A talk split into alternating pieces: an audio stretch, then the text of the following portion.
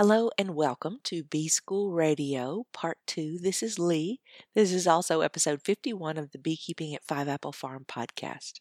This is a series that I hope will supplement your in person bee school. I'm starting to see advertisements for bee schools on Facebook, and I have that vicarious thrill of thinking back to my first bee school. I have to tell you that I took it in the Ozarks, and that year they had such a turnout that the room they had rented would not contain all the students. And so they moved us to the livestock arena.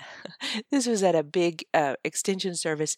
And so it was freezing. You know, it was January in the Ozarks. And I just remember sitting in the, on those metal benches in a livestock arena with my gloves on, right, taking notes. Luckily, the next class, they did find us a room big enough and we were back in the heat, which made it a little easier, but you know, in hindsight, they were probably just seeing if you were tough enough to sit there in a freezing livestock arena, and if so, then you probably have what it takes to be a long term beekeeper. I got some feedback on the first episode of Bee School that maybe I was a little bit too tough about talking about how challenging beekeeping. And I don't mean to discourage anybody. Instead, I want you to be mentally prepared so that when you go in, you won't get discouraged. So that before you even go to bee school, you know you're going to be overwhelmed. And before you even have bees, you know that there's the potential to be really bummed and to be disappointed and to be upset and worried about your bees. That is just how this thing works. I was trying to think of ways to explain what bee school feels like to non bee people who haven't um, been through it. And I, I thought it's like if someone, if, if driving school for driving a car, instead of just, you know, saying, okay, let's learn to drive a car, they put you in a building and they said, okay, there's this car. This is a spark plug.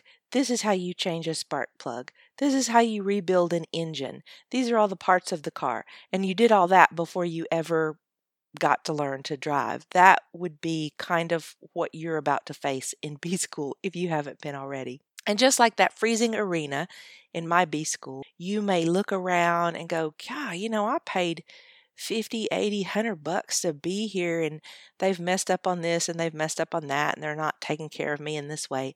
Well, please remember, despite that high rate of pay that all those teachers are getting, that's a joke if it's a if it's a bee school put on by a bee club or an extension service, then a lot of the teachers are probably not getting paid at all.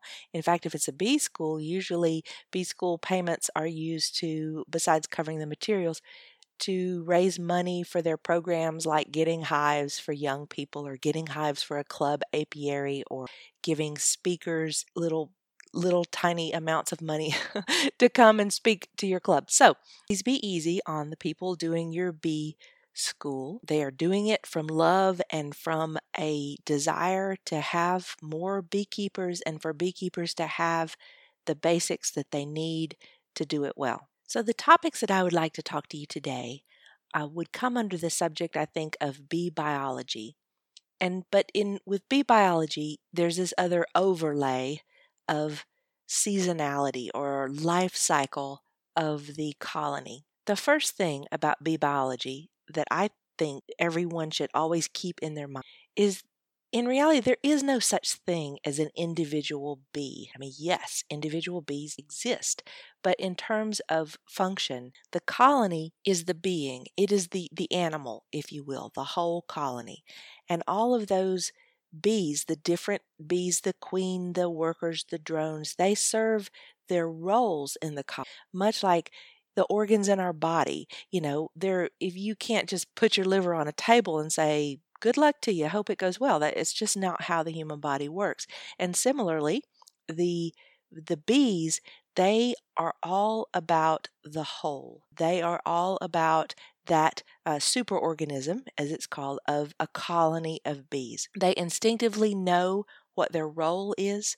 Those roles change over time, as you'll learn from the time they emerge from their cells to the time they go out to foragers. Worker bees go through all these stages of jobs. And so that thought that the animal is not that individual sweet little bee that lands on your hand and you look at and adore, even though I do that, especially the little fuzzy ones that I love so much.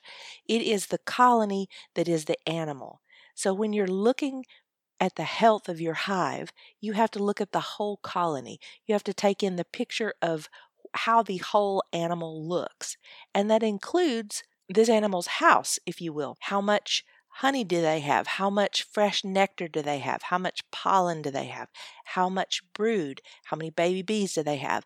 Uh, is the brood in all different stages of brood, from the open tiny eggs that you can barely see, and actually you probably can't see unless you happen to have black foundation, from to the open larvae that look like little tiny white worms.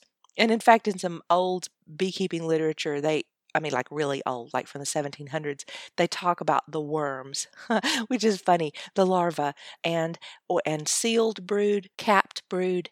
I'm gonna pause here for a tip. One of the things when you're out with your hive and you're identifying things, the capped brood, the the cappings look like suede. Whereas capped honey, the cappings will look kind of wet or at least slick but if it's capped brood, there it's a little bit domed and it looks like suede leather. So that was your tip. okay, so, but it is in this super organism, you are looking at the health of the whole and you're looking to see if all the parts look good. It's like when you go in for a physical to your doctor, you know, they're not just looking at your eyeballs. They are looking at your blood work. They're listening to your heart. They're listening to your lungs. They're putting it all together. You know, is your does your skin look okay? You know, that is the assessment of your health. And similarly, when you are interacting with your hive, keep in mind try to try to go back in your mind and remember that this is this thing is a whole and you're looking at all the pieces and parts to come up with a judgment that you know, will come over time of how the health of that colony is doing and also what they're going to need. Because to me, this is an, one of the critical skills that unfortunately you can only get through doing beekeeping over time. Um, so at the beginning, you're just going to have to wing it. But I find it helpful to know that this is something you're aiming at, is when you look at that whole if you could just see me right now, I'm just waving my arms all around. when I teach in person, my arms are just going all around. And so, um, anyway, that was just funny to me. Okay. When you're looking at that whole, when you're a new beekeeper, we tend to zero in on things really tight. You know, the the lens zooms in, the camera zooms in to that individual bee. Like, what the heck is that bee doing? Or why does that bee look like that? Or is that bee okay? Or what kind of is that a drone or is that a queen? All those little things. So, yes, we're going to do that, but just remember when you have a frame out, and I'm going to say this when you have a frame out at your mentor's colony where it's a fully grown up hive, because this is an important thing. Another beekeeper and I were talking about this the other day. The first year of beekeeping, a brand new baby hive when especially if you start with a package. If you start with a nucleus colony you're going to have some drawn comb um, you're going to have brood in different stages or if it's a good nucleus you're going to have all that. You're going to have some stores on the frame you're going to see some pollen. You know you can see all the the pieces already there. However if you start with a package which is a perfectly fine way to start if that's all you can do you don't have any of those pieces. The bees are going to have to build it from scratch. Now, in theory, the worker bees and that queen, in theory, they've got everything they need to start building. But the first year of beekeeping, that hive is never going to look that way again. So that's really important that everything you see in your first year it's never going to look that way again. That is the starting out um, phenomenon. Your boxes are never going to look so beautifully painted and unscarred by hive tool. Your bee jacket is never going to look that white again. um, this is this is a personal thing for me. Whenever I see magazine articles about beekeepers, and they show these beekeepers walking out to their hives in absolutely pristine beekeeper gloves and a bright white beekeeper jacket, I just kind of chuckle because if you've actually done beekeeping in that beekeeping jacket, it is not going to be sparkling white. It is going to get brown stains and it just gets worse and worse over time. And some of that stuff, like the propolis, just won't come out, etc., etc. So that's just a chuckle to me. So now, whenever you see those pictures, you can look and see how perfect that bee suit looks and know that that is um, how much they've actually kept bees in that suit. So, anyway, that first year of beekeeping, totally unique and it's more bizarre if you're starting with a package and brand new hive eh, bizarre in the sense that it will never look that way again. Thank goodness because all that starter stuff that is not a, a live cohesive growing thriving hive. That is the absolute beginner stage of a colony. And to go even further it is absolutely unnatural in the sense of of a of a of the natural life cycle of a bee colony, um, either in a uh, older hive or out in the trees in a forest, because out in the trees in a forest, wild bees or feral bees, because there's really no wild bees technically here in the United States because they're not native to our area, but you know they don't ever start out like that if if the if the natural colony out there in a forest when it comes time for them to reproduce and they throw a swarm then that swarm has done preparation work. They're all fat with honey. They're they're they've got a laying queen that is their laying queen that's going with them. They are going to go to a spot that scout bees have already checked out to be ideal for them or as ideal as they can find. So that's totally, totally different than starting with a package. And I just say that not to put down starting with a package because that's overwhelmingly how brand new beekeepers start, but rather to say everything you're seeing you won't see that again. You won't see that again unless you're eh, unless something goes terribly wrong and you have to start again, which is not outside the possibilities. But when you and this is again back to my point I'm harping on about if you find a beekeeper friend who has been doing it for several years, ideally doing it for several years successfully, and whenever I say successful, beekeeping. I am not talking about how much honey they have sold, how much money they make, how many hives they have. I'm talking about can they overwinter their bees alive and come out on the other side and make more from the bees they have. In my opinion, in my world, that is what makes a successful beekeeper because at that point you are self sustaining. It doesn't have to be that individual, it could be a group of beekeepers who are doing the same thing. It's that is, to me, sustainable beekeeping because you're able to get live bees through. You don't have to go back every year to a nucleus producer or package producer and buy more bees because yours died. This is a, a tricky and touchy subject because sometimes when I'll when especially when I was new, because of other life experience I had, I did know enough that if somebody was giving me advice on beekeeping, I would, you know, very nicely, because I'm Southern, I'd very nicely say, So, you know, how long have you been keeping bees? And at first people say, Oh, I've been keeping bees for five years. And I would think, Oh, okay, they know what they're talking about. But later, I added on, you know, how many years have you been raising your own bees? And this is harder to work courteously into a conversation, but the gist is there unfortunately are many beekeepers out there who will present themselves as fairly knowledgeable. I've been keeping bees 5 years and you know 5 years is the end of the beginner beginner stage. if they've had their bees die every year and they've started with a package or nucleus colonies or catching swarms every spring because their bees died or yeah. So to me in my personal opinion that's not successful in the sense that it's not sustainable because they have to go back to either swarms or the package producers or nuc producers to start over every year. Okay, so that's a little soapbox on that. You, I'm, I'm kind of out of the closet that that's what, in my personal opinion, is a successful beekeeper. And don't beat yourself up if it takes you several years to get to that level of sustainability where you can get your bees through winter or get enough of them through winter, that you can start over that next spring, not start over, let me back up, that you can go through the winter, start in spring with healthy overwintered hives. And if you do that, you're quickly going to have more bees than you know what to do. Um, you're quickly going to have to learn to make splits, to divide bees, to give them to your club, to sell them, all that, if you are doing it successfully. And I really am wrapping back around to my point, believe it or not. And that is that that colony is it is the living being and that's always that living being the whole thing is always the the unit of our interest that's what we're going even when we glance momentarily at individual pieces and parts and kind of do some math in our head etc it is the the overall colony that we're going to be focused on so, out there in the real world, standing in front of your hive, and then coming back into the house to frantically Google stuff that you've seen or call your beekeeping friends or whatever, this is how you will know if you're not paying attention enough to the overall colony. That you see something out there and you're like, oh my gosh, I didn't see my queen. I don't know if I. St-. And you come back in, you call your mentor. One of the first things your mentor is going to ask when you tell them that you didn't see your queen was, well, did you see eggs?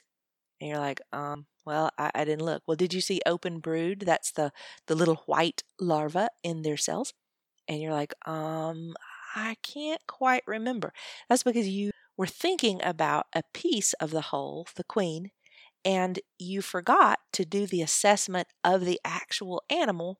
And of course, I'm using this as an expression, not literally they're insects. Yes, yes, yes. But anyway, so that's how you know because if you see anything that startles you, like you don't see your queen, in fact, I tell all new beekeepers don't expect to see your queen. Queens are furtive, they can really hide. They're hard, very hard to spot. I didn't regularly see my queens until year four or five, and that I was trying because I very much wanted to get into queen rearing, and I just didn't have the instinctive eye for it. And the part was I had really big, booming, healthy hives, and the better health your hive is in, the harder it is going to be to find your queen because you're gonna, just going to have a ton of bees and she's in there somewhere. But the truth is, you don't need to find your queen. In fact, I would suggest don't even look for your queen on regular inspections. What you look for to know that she's there are eggs if you can see them. If you see the eggs, you've had a queen within three days, yay, close it up, call it good. Or small open brood if you can't if your eyesight or your reading glasses are not good enough for you to see eggs, or if you have the wax foundation or the yellow plastic foundation or natural comb, it's almost impossible to see eggs. You're just going to have to look for larvae. If you happen to have the black plastic foundation, which is a mixed bag, I'll go into that later, but then you can see eggs. They are really bright and beautifully visible. So um, I will, I think I have a picture on my Facebook page of uh, eggs well, and if not, I'll, I'll put one on this episode announcement. So, anyway, that biological whole, that is the thing you are taking care of. You are taking care of the your colony and your hive are never going to look the same as your first starter unless you happen to start with a unless you happen to have bought um, an overwintered hive, which some people do. They buy a whole hive from a beekeeper this phenomenon of that first year being nothing like any other year in beekeeping. it also creates that that first year you have this tiny little baby hive. They tend to be very friendly because they're they're too small, you know, to defend themselves very well. So they're nice when you go in there. And so the end of the first year, you know, that fall when you're putting them to bed after your first year, you can start to develop some cockiness at that point cuz like you've you've built them up, you know, you fed them correctly, the correct way to feed them so that they were able to build up comb. We'll talk about that later and you've gotten used to handling them, you've gotten used to spotting brood, so you know the hive is queen right and you put them to bed for winter and you're feeling like, okay, I've got this beekeeping thing. then if you're everything goes really well and you did everything really right and you come out that second spring with an overwintered colony and then they start to build up on red maple flow and all of a sudden you've got a monster on your hands. And usually because if there's a flow then they're going to be friendly and nice because they're busy putting in nectar they're not worried about you too much as long as you don't screw up too badly and crush a bunch of bees a lot of times that then you're back to being humbled again as i will always say bees will humble you the cockier you get then they're just planning on how to humble you because then you open that hive one day, your overwintered hive that you're so proud of, and it is boiling with bees. You take off that top box, and there's so many bees. You're like, oh my God, there's like 2 billion bees in here. How am I going to get this box back together? So there's different stages, and actually, that is a happy, happy sight. If you open your hive and it's just boiling over with bees, you are winning. Now, that's also a signal to you that you're about to have to take action. And again, like Brian Fisher said in his interview, you know, learning to be proactive, learning to see the signs that the bees are about to do something. Because once they start doing something, it it can be very difficult to get them going in the direction that you wish they were going. We never tell our bees what to do, and anytime you force a bee to do something, it's not going to be good for them because they have you know they have their prime directive they have their ambition and that ambition of theirs is based in the colony's life cycle it's also influenced by everything that's going around uh, going on in the outside world this is really such a beautiful thing about bees because if you even if you go back to the ancient Egyptians and beekeeping bees were were seen as the tears of Ra, and I believe Ra was one of their top gods. They were the intermediaries between heaven and earth. And you like, oh, that's so nice, that's so woo. But also it's it's also literally true because the bees, so much of their life cycle is dictated by the sun, what the sun is given on any is doing on any given day. If the sun is out, it's sunny, it's not too windy, then that's a top foraging day if there's any forage out there. But also by the day length, their life cycle is introduced by is is influenced, not introduced, sorry, is influenced by the length of the day. It is influenced by whether the days are getting longer or the days are getting shorter. So there's this beautiful connection between the sun, the the cycle of the year, but also the cycle of the plants and the trees and the weather in the spot where they live and in your yard. That part can vary from year to year. It can vary from week to week. if you're in a lot of climates like mine, you know, it can be beautiful sunny spring, the red maples are blooming, you know, the hive is starting to build up, and then suddenly it snaps back to winter. It gets cold, it's rainy, icy rain for a week and a half, and they have to stay in the hive. This can create all kinds of issues.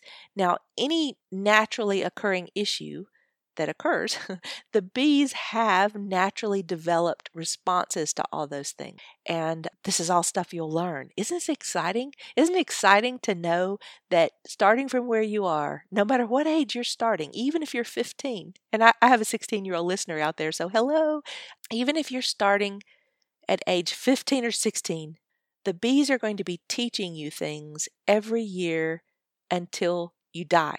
And I know this for a fact, and that is because a 90 year old beekeeper that came to our club meeting who had been keeping bees for 60 years. One of the things he said at, a, at, at an early meeting in the year, like the first meeting we had at the beginning of the year, he said, Man, I just love keeping bees because I learn something new every year. And I just remembered stopping. I mean, I almost cried because this was so beautiful to my heart that there can be this system, this natural system that even if we do it intensively, and I'm talking about if you became a bee researcher at age 15, you are still going to be learning thing, like things at age 90 because that is how deeply fascinating and beautifully complicated in the sense of uh, all natural systems are like that once you look deeply enough but there's stuff to learn every year. You'll never run out of things to learn about your bees. That's the beautiful part of it. For some, that's overwhelming. But if you learn to see that as a beautiful thing, that every time you're confused, which as a beginner will be every single time you open your hive, if this is not true for you and you're a beginner, just write me and I will give you a quarter. you're going to be confused. You're going to be like, but I thought I knew what I was going to see when I opened this hive. Now, this happens I'm pretty sure I can say to beekeepers at every level of experience. And you can have 10 hives out in a yard. You've done the exact same thing to all 10, and then you open up 10, and every single one of them will be doing something slightly different because each of those is its own organism, and each of those has different level of health. They actually have a different set of genetics active in that hive box, even if they all came from the same mother. You'll learn all. So, the takeaways that I hope you will take from this particular episode of Bee School is that that organism is the whole hive. This is one of the reasons why you're encouraged to start with more than one hive. Because if you just have one, then you have one animal. And there are only so many conclusions you can make from that. It's just like if you've only had one dog in your life, then it's like, is my dog eating enough? Well, you don't know. You're going to have to talk to another dog owner because you look at your your your dog's eating the amount that your dog's eating. And but you don't have anything to compare it to. And the beauty of having two hives, and if you for whatever reason can't have two hives, then you need a beekeeping friend even more. And in this case, a beekeeping friend very close to you. Frankly, I'm just going to say, I really hope if you don't have the money to start with two hives, I would genuinely encourage you to just maybe wait, maybe go through a season helping out another beekeeper until you can get it to get that second hive because it's going to be so valuable. The other reason the second hive is almost it's it's it's critical honest to god uh, is that there are so many things that can go wrong with hive a and if you have hive b it's no problem you can fix it but if you don't have hive b and certain things go wrong with hive a you've got no tools to fix it and it then you're in a crisis. So these are many of the things that you will be learning in bee school. But i want to leave you in this episode. I know and actually you'll get used to this in this podcast i always say i'm going to talk about these three things and then i talk so long about the first thing that things two and thing three end up being different episodes. So this episode i just want to leave you that the colony is the whole hive that is the living being that you are going to learn to interact with it's not the individual bee all right i hope that has been helpful it may just be if you haven't started bee school and you have absolutely no experience with bees, you may be getting to this point going, I am more confused than ever. I have no idea what she is talking about. This next part is a skill you're going to need in beekeeping. Anytime you have no idea what that person just said, just roll with it. Just roll with it for a minute and then either ask them follow up questions or, depending on the situation, go home and read more, study more, listen more. All right. I wish you all so well. I'm when I think about all of you out there about to start on your beekeeping adventure, I get just very excited and happy for you. Beekeeping is the one of the funnest things. I just it is lovely, amazing, frustrating, exciting, baffling, heartbreaking, lovely hobby that you're about to take up. So be strong, stay strong, and start your adventure by learning. All right. Y'all have a great day, and I will be back with you soon with another episode of Radio Bee School. Thanks for listening. Please leave a comment if you want to on a post over at Five Apple Farm Bees, Honey, and More on Facebook. If you feel that you're getting value from these podcasts, please join as a friend of the podcast on patreon.com slash 5apple. It makes it possible for me to do this. Have a great week.